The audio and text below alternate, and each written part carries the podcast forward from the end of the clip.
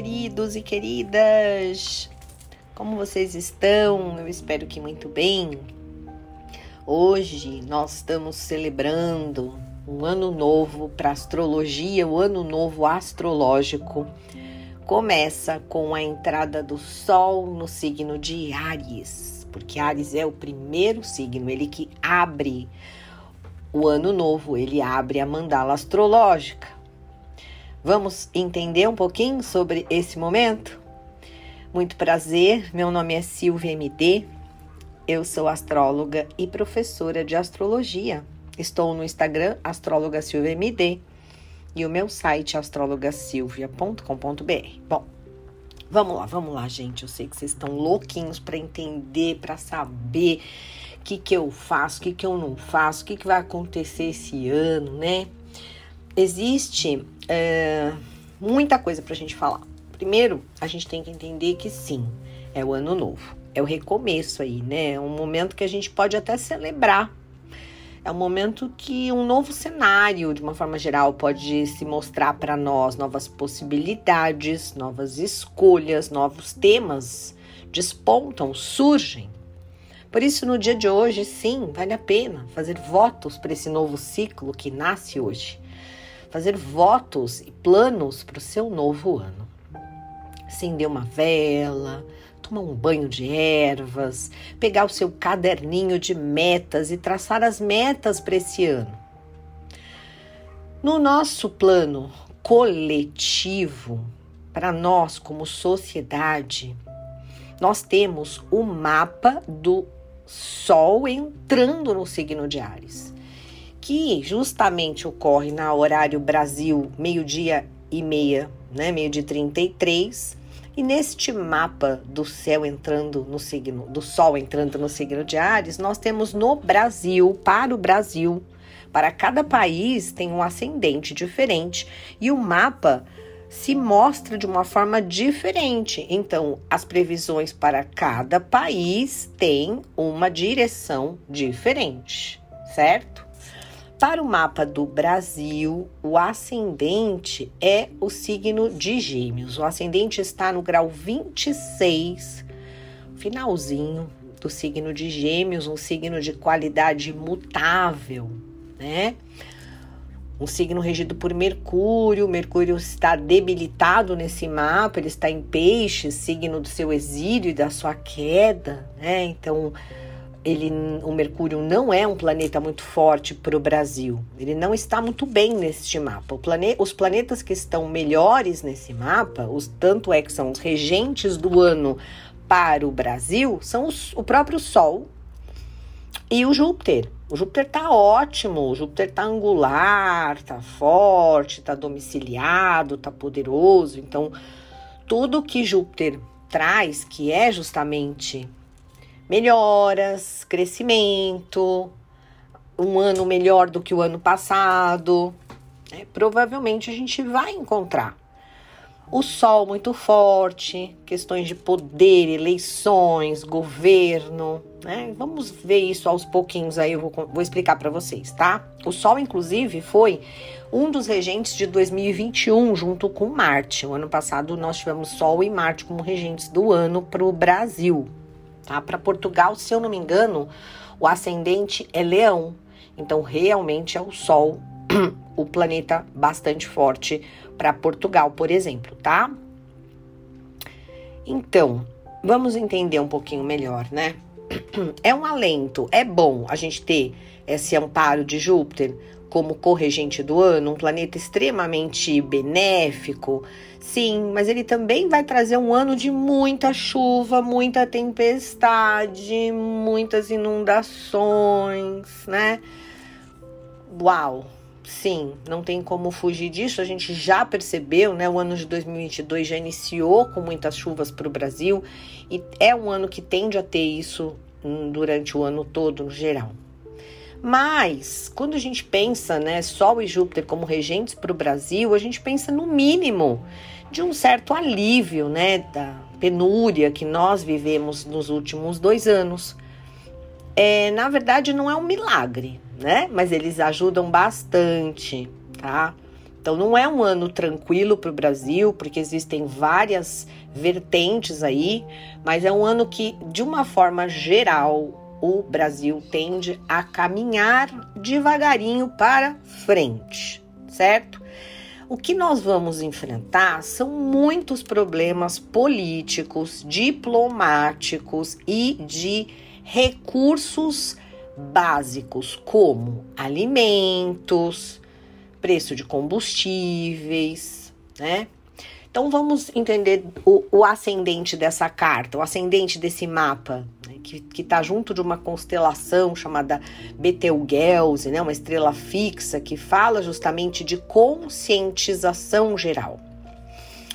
Um, a lua desse mapa, ela tá no signo de Libra, nos últimos graus, que a gente chama de graus anaréticos, né? Onde ela tá um pouquinho tensa, coitadinha, debilitada. E a, a lua fala do povo, a Lua fala do povo e é ela que mostra né, uma, um cenário econômico de muita gente passando fome, de crise energética, de falta de alimento, de falta de comida, de aumento de preço nos alimentos, tá? Então, isso a gente está vendo nesse mapa é, os fenômenos climáticos, os desastres, os temporais, os ventos fortes, os granizos, chuva de granizo, chuva torrencial, inundações, também a gente vê nesse mapa. O ano das eleições, um ano onde o, o poder vai mudar, provavelmente. Sim, enfim, vai mudar. Vai ser uma, uma luta cheia de revelações cheia de briga, cheia, mas muito, muito tumultuada as eleições desse ano, gente. Pode esperar. Muita, muita, tá? Mercúrio debilitado, que fala muito de verdades que não são verdades, mentiras, né? Uh, alianças improváveis, uh, um esmorecimento de uma força política em função de outras. Olha, com certeza vai ter segundo turno e o presidente vai cair, o, o Bolsonaro vai cair, mas é, pode ter surpresas, né? A gente às vezes está pensando que é entre o A e o B e pode ser que surja o C ou o D, tá? Então tem possibilidade até de resultado imprevisível nessa eleição, mas uma eleição com muita, muita disputa, muita disputa de figura de poder aí, né? E talvez até é, votações importantes e mudanças no poder legislativo, no Congresso. É, por que eu tô falando isso? Porque o mapa ele tem um forte foco na casa 9, que é a casa da justiça, do poder judiciário brasileiro. Então pode ter muita, assim, é, um ano cansativo até pro, pro pessoal que trabalha justamente com justiça, tá? No, com o poder judiciário brasileiro, ok? Bom, em relação à pandemia, é provável que seja um ano onde realmente a pandemia se transforme, né, se torne uma endemia. É possível que surja uma nova variante de uma relevância até importante, mas, mas já de uma forma controlável, tá? Então, isso sim é possível, mas as coisas tendem a ir melhorando, tá, gente? As coisas tendem a ir melhorando em relação à saúde do, do, do povo brasileiro, à saúde do Brasil. Então, as coisas provavelmente nesse aspecto que eu acho que é, um, é algo que, pelo menos para mim, né, é, fica lá dentro como preocupação, como tensão essa questão vai melhorar. Outra coisa importante é que esse ano nós vamos ter quatro eclipses no eixo Touro Escorpião. O maior eclipse para o Brasil, tá? Para o Brasil, é o eclipse do dia 16 de maio. Por quê? Porque ele vai ser visto no Brasil, ele vai ter efeitos visíveis no Brasil e a duração dele é de aproximadamente 5 horas. E isso tem uma explicação, muitas vezes, de que cada hora rep representa um mês. Então, os efeitos dele podem durar até cinco meses. E esse eclipse em escorpião, escorpião é um signo bem tenso, né? Escorpião é um signo regido por Marte e Plutão. É, pode estar tá falando aí de, de conflitos, luta de poder, questões de poder, questões relacionadas também aos recursos materiais, né? Porque é uma lua em oposição aí ao sol, que o sol está em touro, o touro fala muito de recursos materiais. Então, os eclipses este ano vão falar muito disso. Que a gente já está começando, né, a viver, tá? Bom, gente, em relação à semana, né? Eu falei do ano novo astrológico, existe o mapa desse ano novo, o mapa do, do Sol ingressando no signo de Ares para cada país. Então vamos, a gente falou de Brasil, Brasília, certo? A Lua. A Lua hoje, no domingo, sai do signo de Libra já e entra em Escorpião ela fica em escorpião, que é a sua debilidade de queda, né? Ela fica meio debilitada. A lua escorpião é uma lua meio desconfiada, sentimental, reativa, qualquer coisa tá assim, sabe? Já meio de tudo, tudo desconfia, tudo puxa a faca, como dizia a vovó. É um pouco assim, né? Então não é todo mundo que se sente bem com uma lua escorpião. Ela pode, na melhor das hipóteses, te conectar a poder psíquico, a mediunidade, as questões mais espirituais, profundas, enigmáticas, que exigem recolhimento, silêncio e profundidade. Uma lua mágica, né? Uma lua bastante bruxística, assim, bem poderosa. Fica segunda-feira a lua em escorpião, tá? Mercúrio na segunda-feira toca Júpiter em peixes. Ótimo período se você tiver com alguma coisa para falar para você colocar aí a boca no trombone, divulgar, fazer uma propaganda de alguma coisa que você esteja pensando ou um produto seu. Depois, terça-feira, dia 22, às 15 horas e 59 minutos, a lua vai para Sagitário, mais animada, alegre, risonha, brincalhona, divertida, né?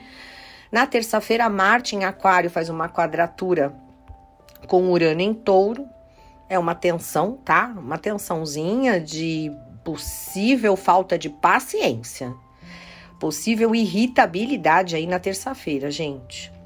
Quarta-feira, dia 23, a lua segue em Sagitário, Mercúrio já encontra Netuno, um dia bem distraído. Cuidado que pode ser que você perca até a chave do carro, sabe? Assim, bem, bem, bem sonhador mesmo, dia, um dia totalmente fora de foco. O lado bom é que pode ser que se você tiver alguma coisa para criar, para sair da caixinha e ter umas ideias assim bem criativas, enigmáticas, pode ser interessante, tá? Trabalho com arte, música, canto, fica bem favorecido. Quinta-feira, Dia 24, nós temos a Lua seguindo ainda em Sagitário, até que às 18h54 ela entra em Capricórnio. Também Capricórnio não é muito. A Lua não gosta muito de Capricórnio, a Lua fica exilada em Capricórnio, fica seca, sem vontade muito de falar, meio quieta, né? E aí, às duas horas da madrugada, 2 e 38 da madrugada do dia 5, que é a sexta-feira, tá? Na entrada da sexta-feira, a gente vai ter a lua minguante no início de Capricórnio. Então, uma lua minguante meio seca, onde você precisa realmente repensar a sua vida de uma forma bem organizada, prática. É uma boa lua minguante, porque o elemento terra traz isso para você fazer limpeza na casa, faxina na casa, faxina nos seus documentos, faxina na sua papelada. E a lua segue em Capricórnio no dia 25, não muito bem-humorada, mas fechada, né? E na, no sábado, dia 26 de março, às 21 horas e 56 minutos à noite, a lua vai para Aquário, um, pouco mais divertido, um pouco mais social, um pouco mais comunicativo para passar o domingo lá no signo de Aquário. E no domingo, dia 27, depois eu vou falar mais disso. Mercúrio entra em Ares, agitadíssimo, pega as coisas rapidinho, mas não tem muita paciência, né? É impulsivo e às vezes agressivo verbalmente. Depois eu falo um pouco mais desse Mercúrio para vocês, tá?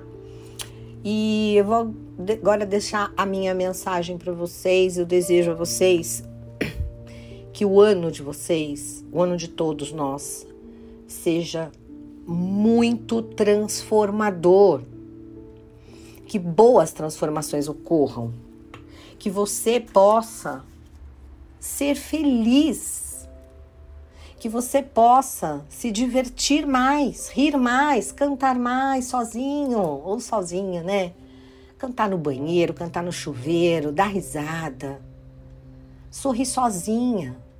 Sorrir ao acordar. Não ter medo de enfrentar o seu dia, saber que o seu dia vai ser maravilhoso. Ter fé, esperança, saúde, disposição, energia, pique amor, paz no seu coração e prosperidade para pagar tudo que você desejar. Antes de eu falar da carta do tarô, eu quero falar uma coisa que muita gente fica perguntando, né? E aí, no meu mapa natal, no meu mapa pessoal, aonde que esse essa entrada do sol no signo de Ares vai pegar? Então, gente, se a gente pensar só no sol, é onde você tem Ares, tá? E todo ano todo ano da tua vida. Se você tem 60 anos, todos os 60 anos no mês, no dia mais ou menos dia 20 dia de março, tem a entrada do sol. Então, todo ano, nesse mesmo período, você tem esse estímulo. No mesmo lugar. Por exemplo, se você tem um ascendente em Ares, você vai ter um estímulo do sol passando pela tua casa, número 1, um, a casa do corpo, do eu. Se você tem um ascendente no signo de touro, você vai ter Ares passando pela tua casa 12 do silêncio, das ideias mais intuitivas, aquela, aquele momento interno que eu preciso me conectar com a minha alma. Se você tem uh, gêmeos no ascendente, você vai ter Ares passando pela tua casa 11, pela tua casa dos grupos, amigos. Se você tem uh, câncer no ascendente. Você vai ter Ares no meio do céu, na casa da carreira, da profissão, imagem pública. Se você tem leão no ascendente, você vai ter Ares na casa 9, a casa dos estudos, viagens, justiça, conhecimento. Se você tem Virgem no ascendente, você vai ter Ares na casa 8, uma casa relativa a dores, crises, poder psicológico, transformações, mudanças internas. Se você tem Libra no ascendente, você vai ter Ares, o Sol, passando pela tua casa do outro, do namorado, marido, sócio. Importante, né? O outro da sua vida. Se você tem escorpião no ascendente, você vai ter Ares na sua casa 6, casa do, da rotina, do trabalho da saúde, dos pets. Se você tem Sagitário no ascendente, você vai ter Ares na sua casa 5. Casa do prazer, namoro, crush, sexo, prazer geral e filhos, criatividade também.